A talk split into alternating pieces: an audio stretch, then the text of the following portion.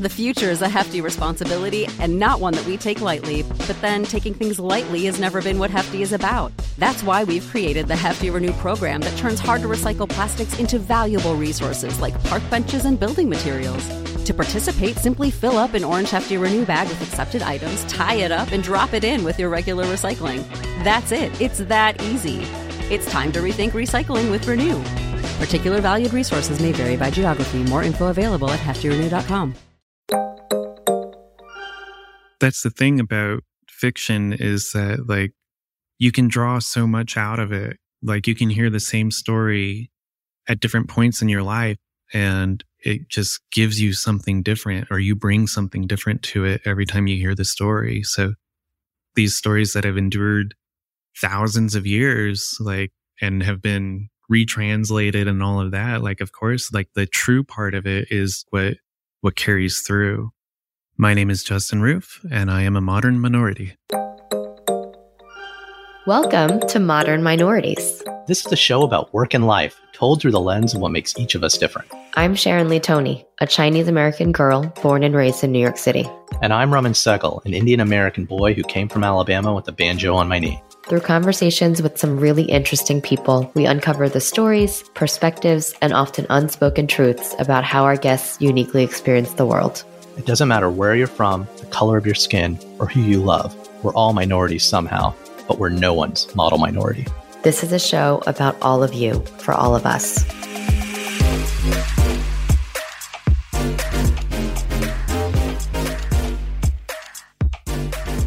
On today's show, we're talking to Justin Rueff, an artist, designer, educator, and creator.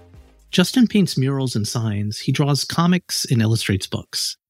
Justin is the co-creator and artist for Less Desolate, a new comics haiku project he brought to life with poet Shin Yu Pai. In that episode, when Shin Yu brought up that she was working on a haiku comics, Sharon immediately said that I would love it. And Shin Yu was kind enough to introduce me to Justin. And boy, I'm glad she did. Justin's such a kind and thoughtful soul, an artist who you can really just see his character coming through in his work, where he mixes traditional Mexican art, comics, and album covers, ranging from people to nature to food. Less Desolate is just a really powerful piece of work that I only just finished reading a couple of hours ago, uh, as Justin sent me an advanced copy. But I already know that I want this book on my bookshelf. I, I honestly, I plan to buy more than a few copies for a few friends out there. Uh, I promise that's not like a plug, uh, but just don't tell my wife because she gets really mad at me when I buy too many books. Look, I'm not going to lie. From time to time, the production that is this Modern Minorities podcast be just really draining and tiring. And it's getting harder and harder for Sharon and I to actually make the time to do this together. And, and so we're, we're flying solo from time to time, like with this one, or airing episodes from other podcasts just to kind of keep the content coming every week. But honestly, when we get introduced to and get to know folks like Shin Yu and like Justin, it reminds us of why we do this show. So, um, yeah, I, I think you're really going to love this conversation with my new friend Justin. Justin, welcome to the pod. It's great to have you here. Thanks for having me. So, Justin, um, we got introduced by a mutual friend and former guest, Shin Yu. But I guess what people really want to know is where are you from? Well, I was born in California in Whittier and I grew up in Ohio. Well, do you ever get the question, where are you really from? Oh boy, where am I really from? I don't know. How do people answer that? Yeah, uh, my father is from Mexico and my mother is um, mostly European. So, uh, if the if the point of the question is try to determine my ancestry, that's that's the one. Yeah, yeah. Uh, where I grew up in Ohio, that was never a friendly question. yeah, you know it's funny. Um, I, I don't need to unpack kind of the baggage that comes with that question, but to this day, I actually get into more trouble with that question when I hang out with friends from Alabama and say we're either overseas or, you know, traveling somewhere on a camping trip or something. And people ask where you're from. And, you know, obviously you have to get to the Indian thing. Sure. I always say I'm from New York and my friends from Alabama get really upset. it's not that I'm disowned. I, you know, my parents are still there and everything, but I don't know. I think about that a lot too. You know, my, my wife and kids, we're here now. Like I pay taxes here. Yeah. I'm from, I've been here longer than the only place longer was Alabama, but like my identity is wrapped up in where I'm at right now. For sure. And I, and I feel, I don't know, I feel kind of similar in that, um, Well, I don't know. I've kind of moved around a lot. Like I've moved up and down the coast. So there's a couple places in California that I feel like, okay, that's home. And then I'll go somewhere else and think, okay, that's home. But, you know, right now I'm living in Oregon.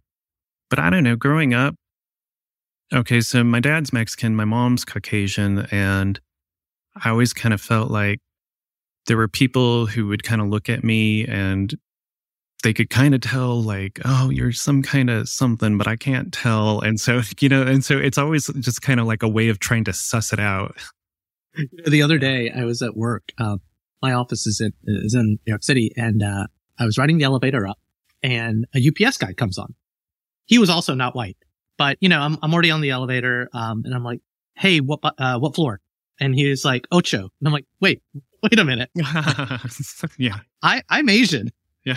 but I was like, it's okay, you know. I, I, and I actually wonder if I would have been like less okay with it if he was white. Like, I, I don't know. It's kind of the world we live in. We're all some shade of something. Yeah, yeah, yeah. I know what you mean. I don't know. I feel like that there was um there's this time in your life, like in your teens and maybe into your early twenties, it's easy to get very defensive about that sort of thing. And I think that as you get older, I don't know if it, people just stop being interested or you know, it just just doesn't it's, it's just not an issue anymore. Um, it's funny i was um, i was in washington and i was at, state not dc oh no no yeah uh, washington state. I was uh, teaching some classes up up there and i started to have a couple of encounters where these old feelings from high school started coming back up for me and i was like wow what is this um, and I, I just started to realize that like it was this feeling of just being a total outsider, just being like totally othered. So yeah, that was an experience. Well, I, I want to dig into that because I mean, yeah, every once in a while, either it's a dream or even like a social situation where I, I have those same social emotional flashbacks to the time when I didn't have as much of a grip on things, you know, my own security, so to speak. For sure. What were some of those moments where you, you did feel kind of othered as, a, was it in high school? Was it as a little kid? Are there, are there any stories or kind of things that you can reflect on? Well, for sure. Um, so I went to high school in Centerville, Ohio. It's a suburb of Dayton. It's a really high performing school. Um, it's a really good public school. And, um, I was in, you know, um, like advanced math classes. Uh, my parents got divorced when I was 13 and I ended up moving to Moraine, which was like GM factory town. Um, you know, uh, I was in the next grades like from instead of 10th grade, I was in the 11th grade math classes and it was still kind of like lower than where I was in my ninth grade math classes. And it was just like a real like culture shock. And I got, you know, kids were fighting every day at that school. And I just remember like just people coming, up, you know, with that question, like, where are you really from? You know, like, because because Moraine's a pretty white town, right? I mean, I know I know that part of Ohio pretty well. Absolutely, yeah. yeah, it is, it is, and um, but at the same time, so I used to fly back and forth between Ohio and California basically every summer. Uh, my brother and I started flying at like six years old, unaccompanied. Because mom and dad are separate now at this point, right? Yeah, well, yeah, but even then, like we were going out there to visit our grandparents because my dad's from gotcha. Los Angeles, and so we'd go out and, well, actually, both of my parents, that's where they met, was in California so her family's out there, his family's out there. So we would fly out there every summer. I always kind of like, I would have moments where I felt like I was too Mexican when I was in Ohio, and I would feel like I was too white when I was, you know, hanging out in Boyle Heights. I mean, there's a part of it where you feel very like in the culture and you feel very like this is who I am, but there's always like there's always that that space for like, you know, I've had family members who are like, you know, they'll they'll make a comment like, yeah, some of us are Mexican or something like that, you know, and kind of like push me out just a little bit. And then, you know, growing up in Ohio, I would just high school, I had kids come up to me like, what are you supposed to be? Yeah. I'm like, um, for me, it's like, like identity has always been something that I, I, I just, I don't know. I was not super comfortable with it throughout my teen years. And even now, it's like I've been to Mexico with my grandmother. We went to the city where she lived, and I went to the place where my grandparents met, and I've done all this, and I start to feel more of a connection with it. Um, and when she was alive, we used to talk in Spanish. But now that she's passed, I feel like I'm losing that, that ability.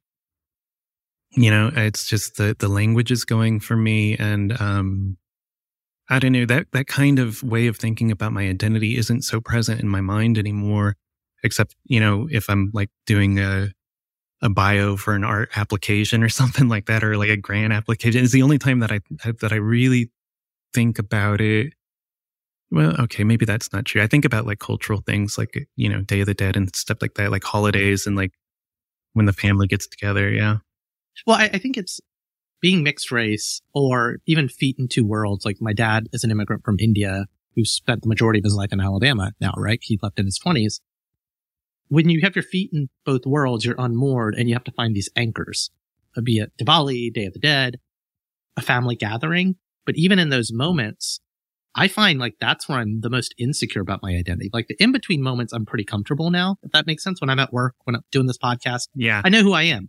But it, mm-hmm. when I do the Diwali presentation at my daughter's school, or I go to a big Indian event, or the first, or se- actually the second time I went to India with my dad, where my dad is the quintessential Indian man, right. but to all of our family and all the people there, he was the American, you know? And yeah, I actually think it's, we're unmoored all the time and I think we're comfortable being unmoored. But yeah, I think it's those moment, those anchor points is where I think the identity come rears its ugly head a little. I That's think. a really nice way to put it. Yeah, I, I would agree with that. Um, certainly, you know, when I'm in Mexico and we're going to church and everyone's speaking Spanish and, you know, all this, like, I certainly don't feel like this isn't really my community, you know, like I'm not, I'm not really in on this one, but, um, yeah.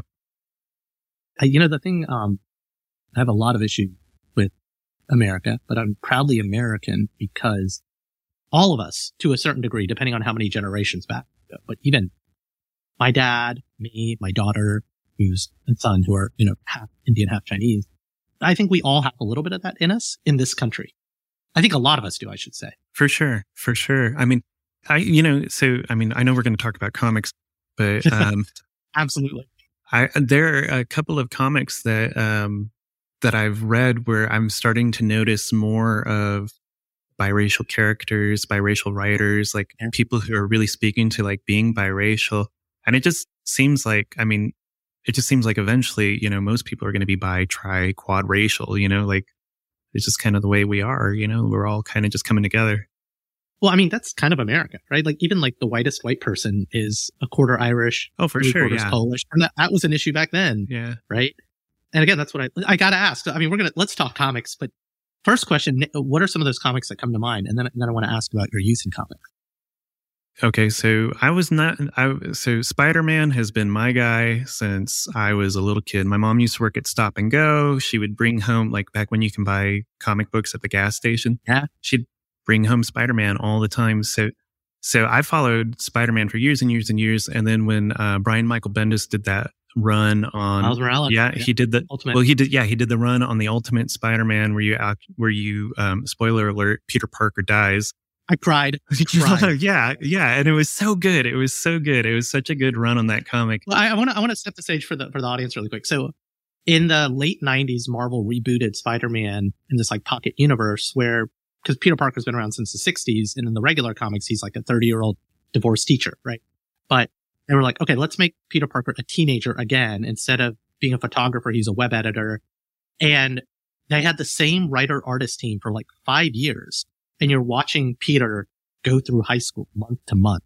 Mm-hmm. And I, I actually reread the entire Ultimate Spider-Man run a couple months ago for my other podcast with, with Ryan, Quarantine Comics. And you become so emotionally invested in this version of Peter. Like if you're emotionally invested in Tom Holland in the MCU, like Bendis's Peter is as real a person as I feel. You feel like you know him. And Justin, to your point, he died, and I think you're going to what happened after he died. Well, yeah, it was so cool. It was so cool because I mean, first of all, you gotta you have to mention that Brian Michael Bendis, like the way he writes characters, he's hundred percent about relationships. Like he's just so good at like if you like soap operas, if you're into X Men, like that kind of stuff. If that's what you're looking for is characters, like he's bringing it.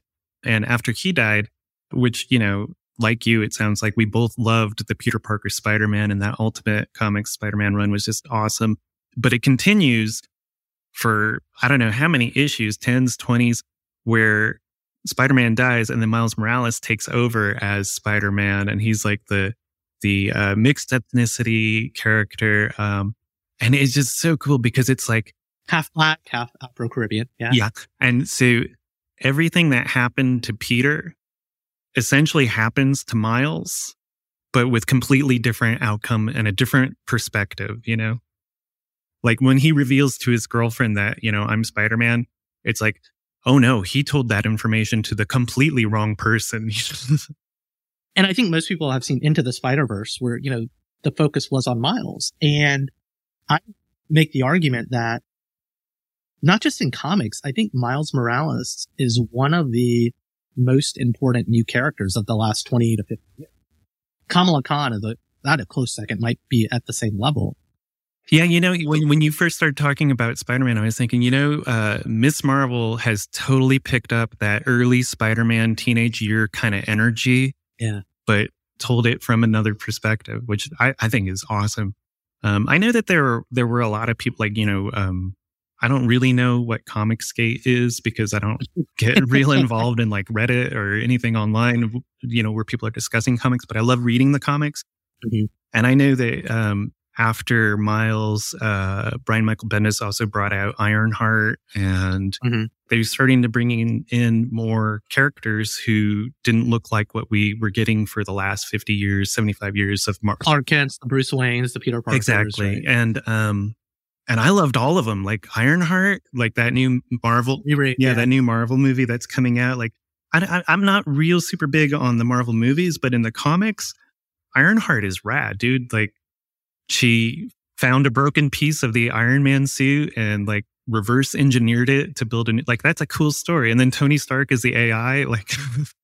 yeah, I, and we're nerding out pretty hard here, but it's there's something to be said. Even I like that we're starting to look like America. But even, um, you know, I left comics for a while and I came uh, in high school because, you know, you kind of felt fall out of love with the commercialization of Superman 75 and all the foil covers and stuff. And I came back for writers like Mark Waid mm-hmm. and Brian Bendis. And, uh, for me in the 90s, like I had very little interest in what Marvel and DC were doing. Yeah, like I yeah. might pick up a Spider-Man here and there, but like for me, it was all about indie comics in the 90s. Like everything like slave labor, um, even image. I think DC Vertigo was a thing back then. So like they had started. Yeah. Um, Top Cow for me was kind of the same stuff as what DC and Marvel were doing essentially, but there was so many indie comics and like, like, uh, oh man, back then I was reading Stray Bullets. It became very obvious that that was something that you didn't have to be Marvel to do. Like it was so punk rock back then. Like everyone was just making comics, you know? well, I, th- I think that it's something I say every time I air one of our quarantine comics episodes on this modern minorities podcast is comics aren't superheroes. It's just for the longest time, it kind of became synonymous with it, but comics are the storytelling medium that you can go into any genre and any style. And there's something about, there's literally two mediums that I'm the most in love with from a consumption standpoint and a, and a creation standpoint. It's, it's comics and podcasting because you strip away something right? Like a lot of podcasts are going to video, but I prefer audio and, you know, we've got cameras off so we can have a longer conversation. Comics, I don't need sight, sound and motion. You need sequential art because your brain fills in the things. You bring yourself into reading that story. For sure. I mean, I've always kind of felt like, I mean, you and I have read enough uh, Marvel and DC stuff. Just like you know how they hijack stories with their crossover events and like the big summer thing. It's like it's a repeating pattern. Yeah, you can see the main. Yeah, and it's just it it you know, it it gets frustrating. It, like they chase away longtime readers. To me, it's always been like there is so much in comics, and like to judge it by superhero, it's like judging all television off of soap operas. You know, it's like or reality TV. Yeah, exactly. It might be fun. You might like it, but I mean, there's people doing something different also. Uh, so I, I want to ask. Obviously, we have prop we could both kind of like go toe to toe on celebrity nerd, comic book Jeopardy. At some point you made the leap, you know, I went, I stuck it out and, you know, got the business degree and yeah, do the tech startup stuff. You started making. When did, when, and again, I was drawing like, and dad said, don't go to art school and all of these things, right? Like, but when in your mind, what, what did you want to be when you grew up? Or, or what did your parents want you to be? And where, when did comics and art kind of come into that? You know, my parents were. Um, I actually talked to my dad about it recently. He was just like, "Well, I just kind of hoped you were happy. Just kind of hope for the best, you know." Like, uh, because there were times where I felt like, you know, a little guidance would be nice. Um, but I don't know. My parents divorced when I was 13. I got in a lot of trouble at school. You know, I would never do my homework. I'd skip detentions. I'd get Saturday school. I'd skip those as well. So they would give me like a suspension. And eventually they started giving me in school suspension. So there was this little like broom closet that I would sit in and I had a two way mirror so that they can look in. And I would just sit. Oh my God. I know. Yeah. Um, yeah. No, no, really quick. So just hang on, listening to your voice, you know, this kind of soothing NPR artist vibe. and I'm hearing about this kid in a Harry Potter closet with a one way mirror. Dude, I, you know, my thing is like, okay, so I, I had a problem with authority, I guess, when Yeah. I was a kid. And it's just like, I don't know, they taught me so much in that school unintentionally. Hmm. Um, so this was like what, sixth, seventh grade. I had a principal who did not like me at all. And I had a bad attitude. So, you know, I can't really It blame him. exacerbated. Yeah. Yeah, exactly. But, you know, they would say, you know, Justin, we don't understand why you're not doing your homework. And I would just, I don't see the point. Like, give me the test. If you want to see if I know this material, just test me, you know, because I'm not going to, I just didn't want to do my homework, you know. Um, but it wasn't like I didn't like to work because I've, you know, I'm obsessive about work. It's just I didn't want to do that. And that kind of like got me into a power struggle with my principal back in school. And that's when they started putting me in my little broom closet. But I just sit there and read and draw. And I was totally content to be left alone all day and get some work done. So through that, I finally got a teacher for my English class that was just like, you know, why don't we just teach towards where the aptitude is? So she had me start drawing comics for like English class for my book reports. I would just like, I redid the, um, I was reading like the Narnia books back then. So that was the first comic I ever drew was like a, a retelling of one of the Narnia comics for my English class in high school. To pick on Narnia for a minute, like how um, overt did you make the, the the religious references as you were? Because you know it's one thing to like veil it in words, and you have to read between the lines and see the symbolism. I've read enough graphic adaptations, and, and I recognize you were in middle school, but like, were you kind of doing a literal scene by scene, or were you trying to like put something into? You know, honestly, religion is something that has always captured my imagination. Just like I am so fascinated with the things that people believe, and and not just like you know uh, traditional like supernatural stuff, like anything having to do like a connection to spirit or quest or searching for spirit, like that kind of stuff. Like I've always been fascinated with that kind of thing. So I don't know that necessarily I was I don't know. You can kind of that get that kind of like Christian vibe from Narnia. I don't know if I was getting everything back then, but you know, um, yeah, I don't know how strong I was going in that. But I, you know, back then I was reading. I read the Bible. I read the Book of Mormon. I, like I was just like anything that was like as that I could get my hands on some sort of like religious text. I was into it. And is it because of the story? is it because of the story? Because there's so much Joseph Campbell hero's journey in almost all the major world or religions, whether it's Jesus, Muhammad, Krishna. You know, it, it exists there.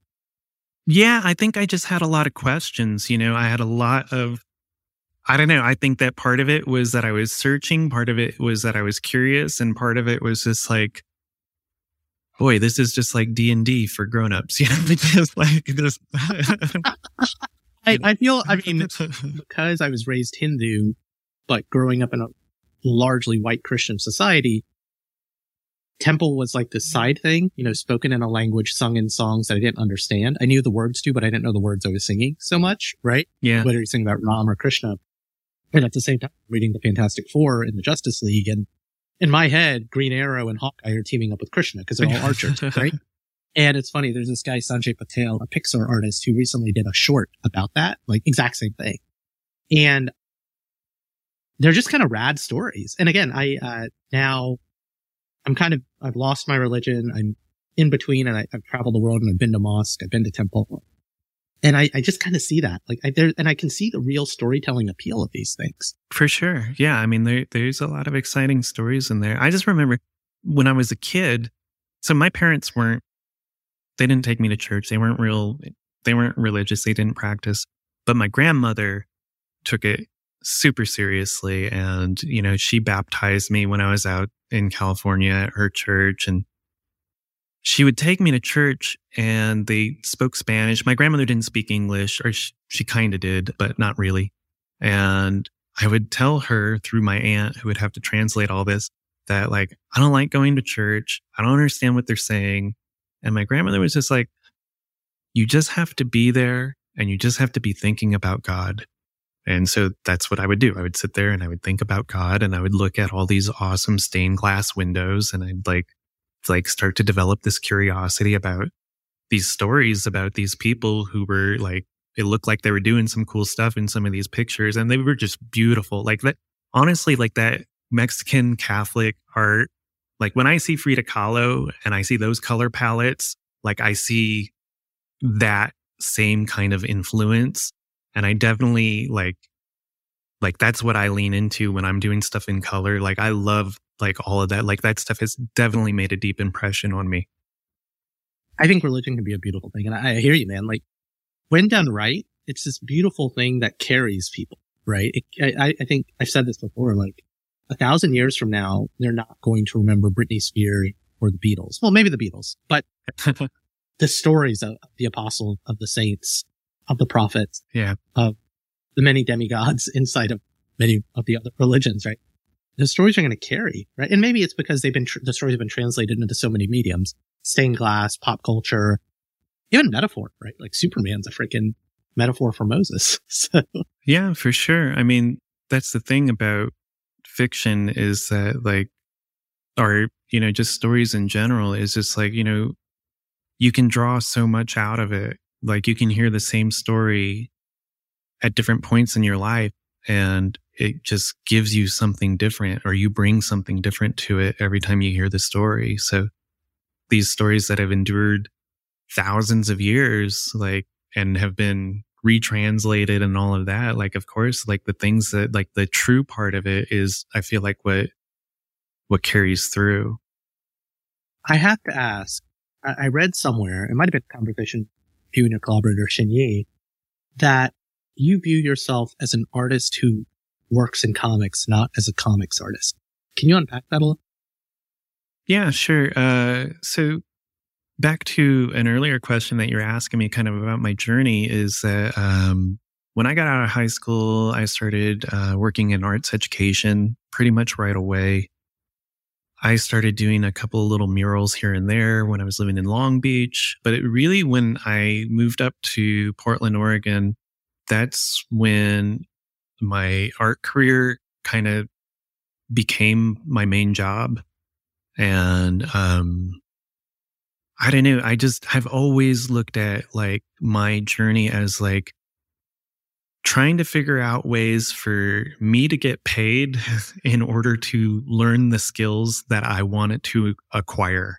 So I just started painting signs for the grocery store. I'd come in in the middle of the night and I'd change the mural in their produce department. Um, and at the time, you know, um, chalk art started becoming like a marketing trend in grocery and produce. And for me, I love painting produce. I love painting fruits, vegetables, flowers, all of that stuff. Like I just think it's so easy to make it look beautiful and it's fun to do. And I can crank them out pretty fast at this point.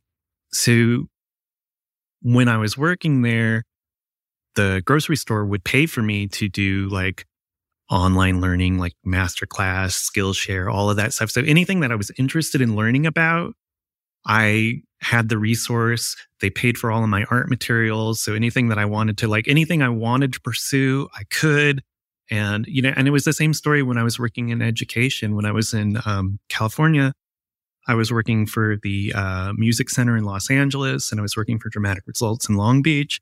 And they put me through all these trainings with like amazing professional artists. And I just like my whole life, I've just anywhere where I can find mentorship, I go hard in that direction. Just learn as much as I can. And if I can do it as a job and get paid for it, then all the better, you know? My whole approach has always been say yes to things that you feel pretty much like you could probably do. and then when it's when it's go time, like learn it. Yeah, you'll figure it out. I mean, actually, like why I don't consider myself a, a comics artist because, like, I know people who work in comics and that's their thing, and it's like, you know, they might pick like lettering or color or whatever it is, and they just like that's the thing that they're on. That's their, you know, like that's the job that they do is it's a job job. Yeah. Right. Exactly. And for me, it was like the first comic book I ever did, uh, was Brother Crow. I mean, not counting the one I did in high school, but the one that I actually did and tried to sell to people, mm-hmm. um, was Brother Crow. That was like at the end of the day, working as a sign painter at the grocery store, I find creative work energizing. Like I didn't feel drained. I know there are other artists that are like, oh, I don't want to paint when I get home, but like I would have ideas for scenes. And as soon as I got home, I'd be drawing pages. I have to ask, well, we have to talk about this. Like, so we talked to Shin Yu about her podcast and then she found out that, you know, I'm into comics and she, she mentioned Less Desolate, this, this haiku comics project that her and you collaborated on it's it's so interesting. I mean, it's this um it's obviously it's not kind of a narrative comic, although there is a narrative arc to it, having just read it. But it's literally kind of illustrated haikus, almost comic strip style, but not. I wasn't sure what to make of it when I heard about this. And then, you know, it's, it's funny. Like you can read a really long article in The Economist or The Guardian and you can power through it. Like we're trained to read quickly. But some of these pages, man, I don't know if I should thank you or curse you, like are lingering with me. Like it would take me probably five minutes to get through two pages because of kind of what I was sitting through. Uh, and that's a good thing, right? That's a compliment. But, um, right. Uh, what, what drew you to this project? I, ex, explain kind of why is this appealing to you? Can, you, can you oh, there is so much for me to say. Like, uh, honestly, I love everything that you're saying about this. Um, for me, like I've spent so much time with these poems and they're haiku. So, you know, like how long does it take to read a haiku? How long does it take to read a comic? Like I used to joke with one of my friends who makes comics. It's like, yeah, one year to draw, 10 minutes to read. Yeah. They're just like, yeah. yeah. but, um, there's a few things. First of all, I mean, I knew that when Shin Yu was on your show, uh, with the other host, and I also saw her on, um, like AM Northwest or something, whatever the Seattle Good Morning America local news show is. She was on there. And in both instances, the hosts seemed to have this experience that I had when I met Shin Yu. And that was just like, she makes you feel inspired. Like this is somebody who, like, as soon as you meet her, you just want to make art. Like she's just, I don't know if it's her, uh, because of her, you know, the, the teacherness of her or just her personhood, but like she she lights people up. And when i met her and i read her poetry and it spoke to me i knew instantly that i wanted to work with her. Like i don't know what capacity we're going to work together in but i know that i want to work with her. And she told me that she had just taken some classes with david lasky in seattle doing haiku comics. And i have been looking for a collaborator specifically for comics but I wanted to work with somebody who wanted to do something completely different than what was out there. I think that like I have kind of a love hate relationship with superhero comics, but it just seemed like if I'd go to like a comic meetup or, you know, connecting artists with writers, like so many people were just interested in like doing what's already out there. And it's just like, you know, if you wanted to do your take on Spider-Man, there's somebody else that you could hire who's going to do that job and be a lot happier doing it than me. But the things that Shin Yu and I were able to connect on or that we had in common, like we both are into like spiritual practice. We both um, are really into like uh, like the magical kind of stuff, like all of those kind of like uh, like uh, we were calling them like the witchy poems in the in the collection. Like those are the ones that we get really excited about. So for me, she was just like a dream collaborator. You know, like I liked yeah. the text and just like on a personal level, like we've kind of developed a friendship and she's just so easy to work with. It's just like any feedback or anything that like it always seems like she's coming from the right point of view. Like she's coming from the right place where it's like, you know, sometimes I've worked with clients where, you know, they like from for sign painting, they they're asking you to do this and do that or include this include that. And you know it's like well i don't know if that's the i mean I'll, i can do kind of what you're asking for but as the expert i'm going to try to gear you away from that. But like it's not like that with Shin Yu. She is such an easy person for me to work with. Like our personalities just work together so well. You know i um there, there's something to be said about when you see an, a writer and an artist working well together because they're both storytellers. And to bring it back to brian michael bendis i you know as i've begun work on something i'm working on you know, I read, he, he teaches a class, I believe in Portland on creation of comics and he's published a book. So I bought a copy and I read it. And part of like the writing process is for the artist, if that makes sense. And, um, mm-hmm. and again, I, I know what this book, Less Desolate does is very different from so much, not just a comics and narrative superheroes, but even other graphic novels out there. And it's not just a poetry book. It's not just a haiku book. I guess the question haiku comics are similar but different to the ongoing like narrative sequential art storytelling of comics and graphic novels. Yeah. Even though there is clearly a larger arc going on with Shin Yu's experience through the pandemic, walk me through the process. Like how much of this is her vision, your vision? How much did you find yourself learning and kind of collaborating? Yeah. Yeah. What was this? Well, you know, a lot of it, a lot of it for me was so my approach to painting signs even in commercial spaces, is always about like, really what I'm trying to do is connect people with themselves, with each other, with me. Um, so, you know, like I, I always want to put in there like just something about like, you know, look up, notice, you know, trust yourself. That sort of like I'm, I'm always trying to connect with people through the art, even stuff that I do commercial. And uh, for this comic project, like I approached it very much like the way I would approach sign sign painting. It's just like I'm trying to lead you through this series of text from one end to the other, um, and incorporate art that is going to like either enhance it or you know somehow change it a little bit. So, in, to answer your question about um, how much of it was Shin Yu's vision and how much was like I would get I would get notes from her that said like, uh, you know, like she would give me like the panel description of what she wanted on such and such a page. And sometimes it would be like super specific. It would be like a shy looking worm emerges from behind a leaf or something like that. Um, and other times it, the description would be a quiet moment of Zen, you know, and so it would just be like mm-hmm. wide open to how I would interpret that.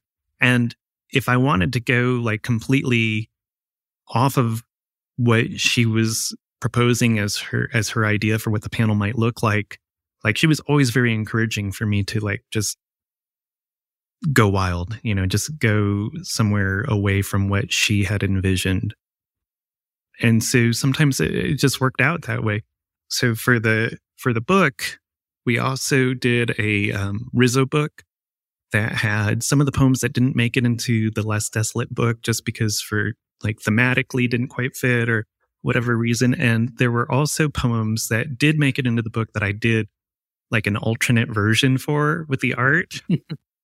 so I have one process. Like, was this, you know, unfolding like day to day? Were the haikus coming out every day and you had to challenge it? Or were you getting batches of 10 that you had to work with? Like, what was the rhythm? Okay. So when we first, when we first started working together, uh, she gave me maybe four or five poems that she drew the pictures for, which are still, you know, I wish I had the physical copy because I absolutely love the drawings that she did for her poetry.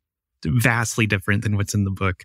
But man, uh, when I, like we started talking about doing the book, I, almost right away. As soon as she told me that, like, I knew that I wanted to work with her. This happened. I mean, because the beginning of the book is the beginning of the pandemic. So is this like March, April when this happens?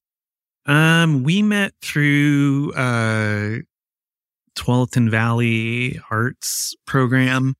And so I wanted, that was during the pandemic when we actually met. I think we met in 2020 and she had already written a few haiku and or she shared with me a few haiku and then when we talked about doing the project she sent me this file that just like had a a lot of haiku in it and i just kind of at that time i would just kind of cherry pick the ones that were really jumping out. Like I, if I had a picture for it immediately, I would just draw that and send it to her. And then, you know, at that time we were like just publishing them like magazines or online or something like that. We'd publish them here and there. I think we had the idea that it would eventually come together into a collection at, at some point. So I had the majority of those poems at the very beginning, but she continued writing. So she would send me poems as she wrote them. And at some point, we got together with the publisher, Blue Cactus Press, and then the two of them decided on the order of what the comics would be. Well, because there is there is like an at there are points in it where you do feel like you're on a narrative. Obviously, Shin Yu's travels, protests in China, followed by white nationalist protests in America. There's a thematic order. You could feel the you could feel the rhythm of it as you were moving through it. Yeah, and so specifically those ones that you just brought up, those ones were so the, it's kind of like in the second half of the book. So at the beginning, I was just kind of jumping around, but at a certain point, you got to do the work. So I just had them all numbered and I just started everything that wasn't done from the very top all the way to the very bottom. And I just kind of worked through from the beginning to the end. So although I, I, I mean, I know what you're saying about it being kind of like, like that connective through line going from beginning to end. Um, and it was something that I thought about, but I always knew that the poems could be moved around. Like uh, if if they wanted to change the order for whatever reason, it could happen. Well, there's an evergreen quality to it. I'm almost reminded of like really good sketch comedy. You could pull any one of these pages out and put it on the wall, and it would be standalone. Um, in fact, I, I I was reading a digital copy. I can't wait to get my like hard copy because I want to dog ear some of these pages. like you know, I uh yeah, I'm I'm excited for you to get the hard copy. I I love the way that the book turned out. Like I think it looks so cool and it's like it's hefty too. Um I got the yeah. I got the printer's galley. So I don't have the actual book yet. And I sent the printer uh the the galley back to Shin Yu. But it's I'm so proud of it. Like it just looks so cool. And um so yeah, I'm excited for you to have your own physical copy of it. And and and I actually have um, on my wall, I've got one of the first poems that we did together. Um, the one about the sour jar. I don't know if you remember that poem, but it's uh, bearing the sour jar. Or, oh man, here I am trying read, to read it to para- me. paraphrase somebody's yeah. poetry. I've got, a, I've actually got a few I want to read, but and look, this is, I promise, this is not a plug. It is a plug, but it, this book, I, I, when I finished reading it about an hour ago, in my head, I literally know the three people I want to buy this for. Like, I'm just so, I literally know who I'm giving this to this year. Like, this is such a, unique piece of storytelling and art that, that will sit with you. Like, I, I can't recommend it enough. Like, I didn't know what to get, what I was getting into when Shin Yu told me about this. and oh, I'm just so glad I did. So I, I got to read a few of these that I, I, I, kind of like quickly wrote them down. Yeah, please do. Uh, that's so nice to hear. Thank you, by the way. Yeah, of, of course, man. Uh, just thank you. Uh, okay. So here's, um, again, Shin Yu and Justin, I apologize for butchering, but I want to read three of the haikus. I don't even remember what page they were, but they're towards the end. And, and, and I, and I'm not doing it justice because the art goes with these so well. So here's the first one. Old ladies talking about the recession at the local thrift store. Again, it's the presentation of the words and where they are. I almost missed it the first time because I thought there was another page, but it's built into the sign. The haiku is. Yeah. Let me, let me read another one. Uh, and I, this one, I know my, my best friend Baroon, who's zero waste, love this one. Plastic red sphere, caps, pen, extra plastic for the Mariana. And then last but not least, this one is frame worthy. This is, I am going to blow this up and frame it and put it in my, my basement where all my books are. Weeding the shelves of unread books like old friendships no longer wanted. Dude, this, this is, this book is just something. You Thank picked you. some good ones too. I, I mean, I don't know if you ever used to watch uh, Mr. Show when it was on HBO. Oh, the whole thing about evergreen sketch comedies. That's what I was referring to. Mr. Show in the state, actually. Okay. Because he did one where he would uh, call up as a service, he would call blind people and describe Calvin and Hobbes to them.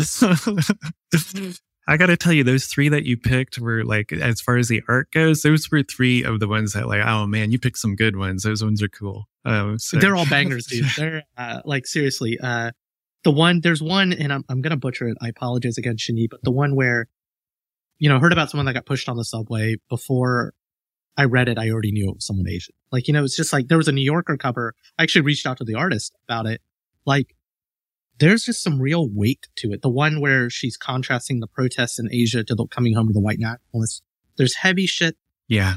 I promise I gotta stop gushing. I'm, we're almost at. We don't have, we don't have five hours for me to gush about this, man, but thank you and congratulations just on such, such a great piece of work. Thank you so much. Um, yeah, I mean, and it's just like, I don't, I don't know, man. Like I sat with a lot of these poems. Like some of them were really tough to like, cause you know, sometimes it would take me a couple days to get the art together for a poem and like just sitting with it. And just that idea like i was talking about connection earlier like a lot of the really heavy stuff it just felt like you know you feel it and you kind of let it move through your body but it's like i also feel like that connection with Shin Yu, connection with people who like maybe a poem would remind me of somebody or you know or i might even be thinking about the person who's going to read these poems and it just for me, it was it, like the the title, less desolate. Like the whole idea was just like we're all carrying this together, you know. And so like there is some heavy stuff in there. There's some kind of lighter stuff, and then there's stuff in there that just feels like you know, like just kind of a snapshot of like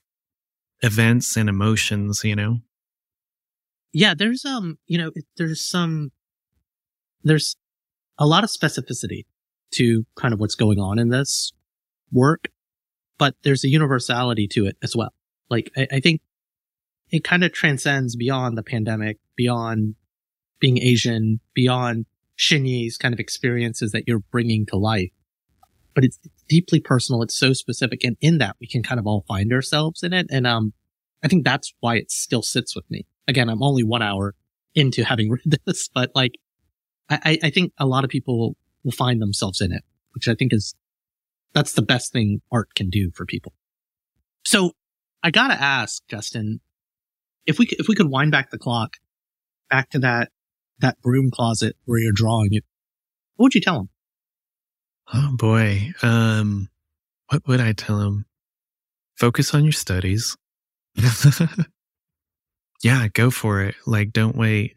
There was a big part of me that I don't know there was never okay so there was never this part of me that felt like i needed permission to be an artist. I, I just felt like growing up in ohio like everyone i knew was doing a zine or in a punk rock band or something like that. And like so it was very much like all of that always felt super accessible to me.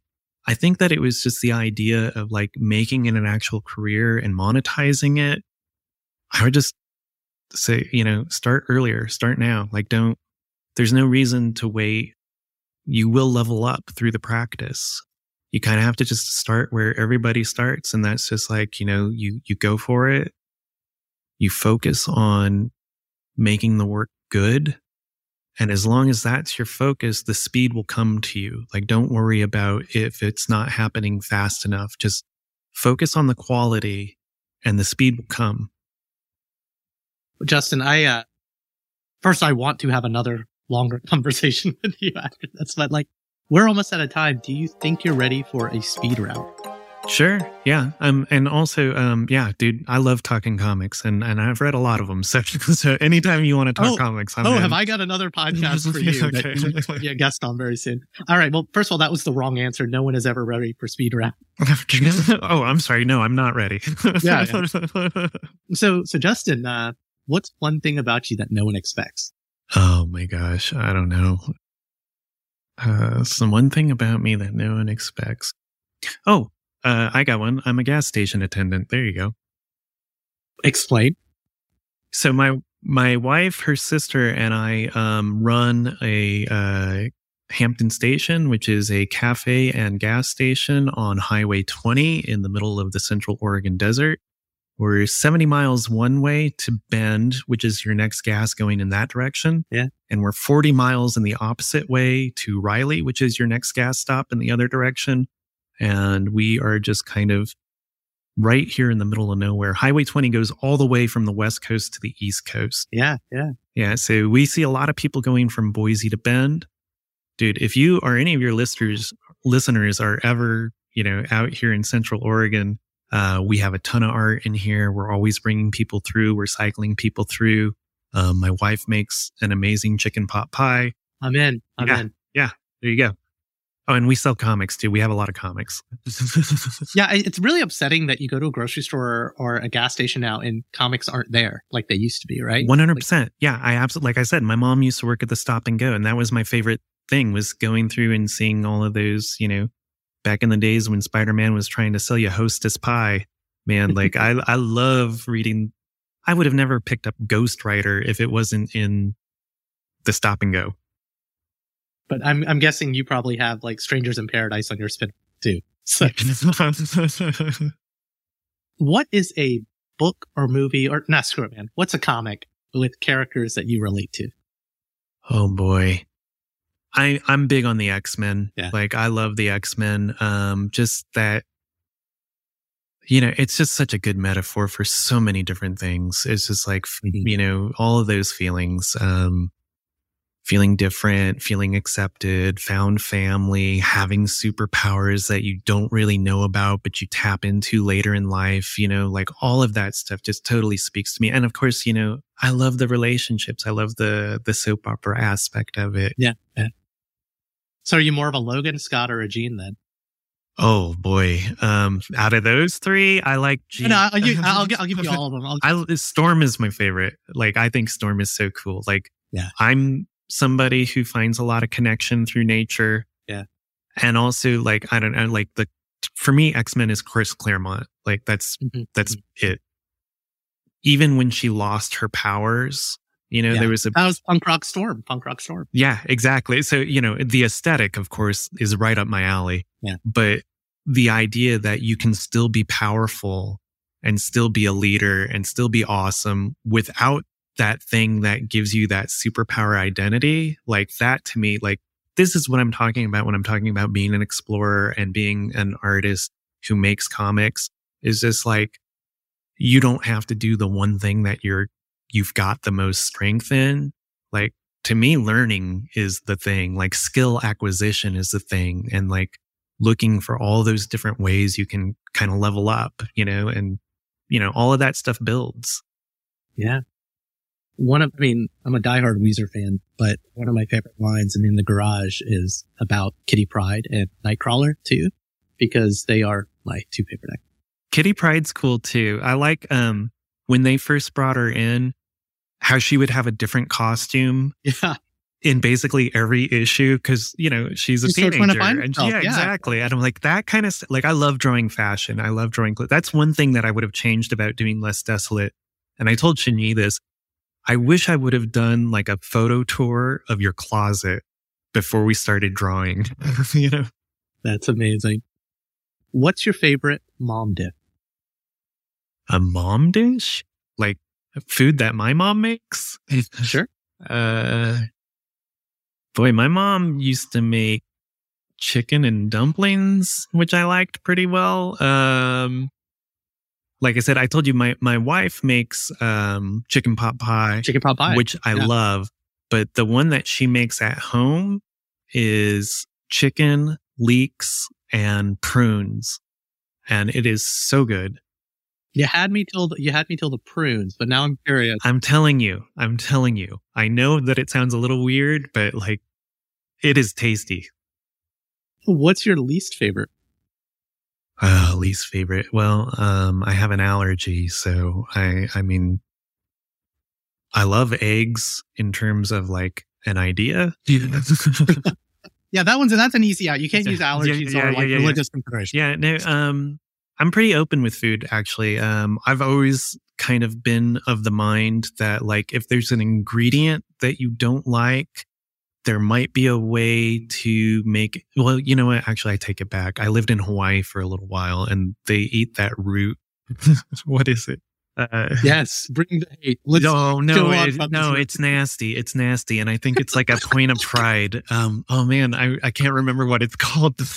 it's just, Oh boy, somebody. Justin, I mean, I, I love all of these conversations. My favorite part is this question for every guest. I don't want to say. I don't think it's taro. Um, but they've got some really bitter root that people in Hawaii love that I just can't get down with. Who is someone out there that you would want to talk to on a podcast? Oh man, I I have an answer because I actually just spoke to my wife, but it's a really embarrassing answer, and it's kind of out me as like being a different kind of nerd. But now I feel like obligated to tell you what it is. I would want to talk to Arisa Cox, the host of Big Brother Canada, while the season was going. I'll have our guilty pleasure. Say right. more. Say more. Yeah. Well, you know, um, I know that the writers' strike, like we're all happy that it's kind of, it feels like it's kind of coming to an end here. But personally, I love Big Brother. I think it's such a fun show. and um, a lot of people don't know this, but I think Big Brother is like what in 63 different countries. So they do one in Australia, they do one in Denmark, they do one in the Philippines, and they all have like variations on the rules. But for my money, Big Brother Canada is the best version of Big Brother and their host is so into it and she's just like such a fun person to watch you know if you're into like a game show or reality show you get invested in certain characters or whatever i just think she'd be fun to talk to during the season so we could just really get into people's strategy and, and talk about what's going on. Yeah. Well justin last question. What does being a modern minority for you? Oh man. I don't know. I don't know. I mean, there's always, for me, like we were saying earlier, like being biracial is not going to be the minority. And from, and I feel like maybe it's not really any more the minority. It's like you can be from the north and the south and you can be from the south and the north, but you can also be from the north and the north, you know, like you get to have those things and be a part of that community. Um,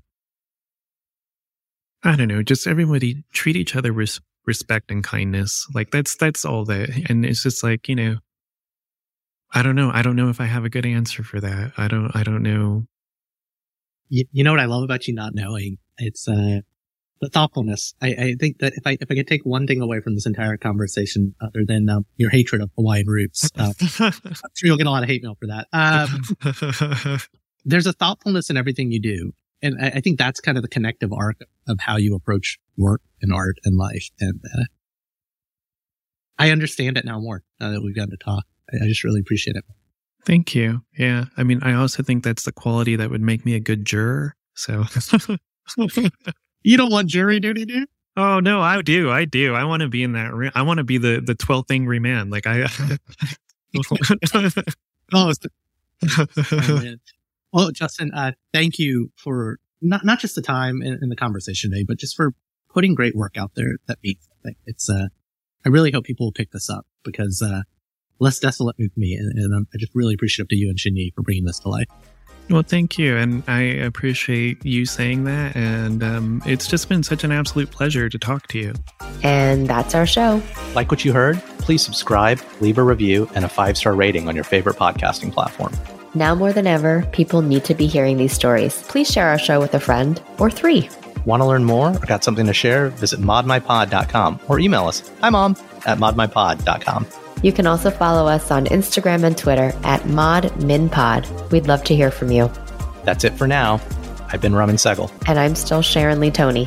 Remember, we're all modern minorities out there. We'll talk to you soon.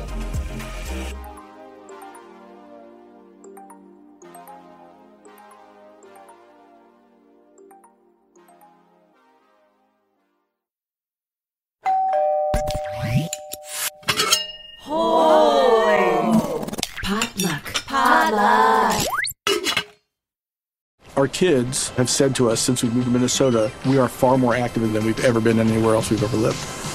Moving to Minnesota opened up a lot of doors for us. Just this overall sense of community, of values that, you know, Minnesotans have. It's a real accepting, loving community, especially with two young kids. See what makes Minnesota the star of the North. New residents share why they love calling it home at exploreminnesota.com slash live.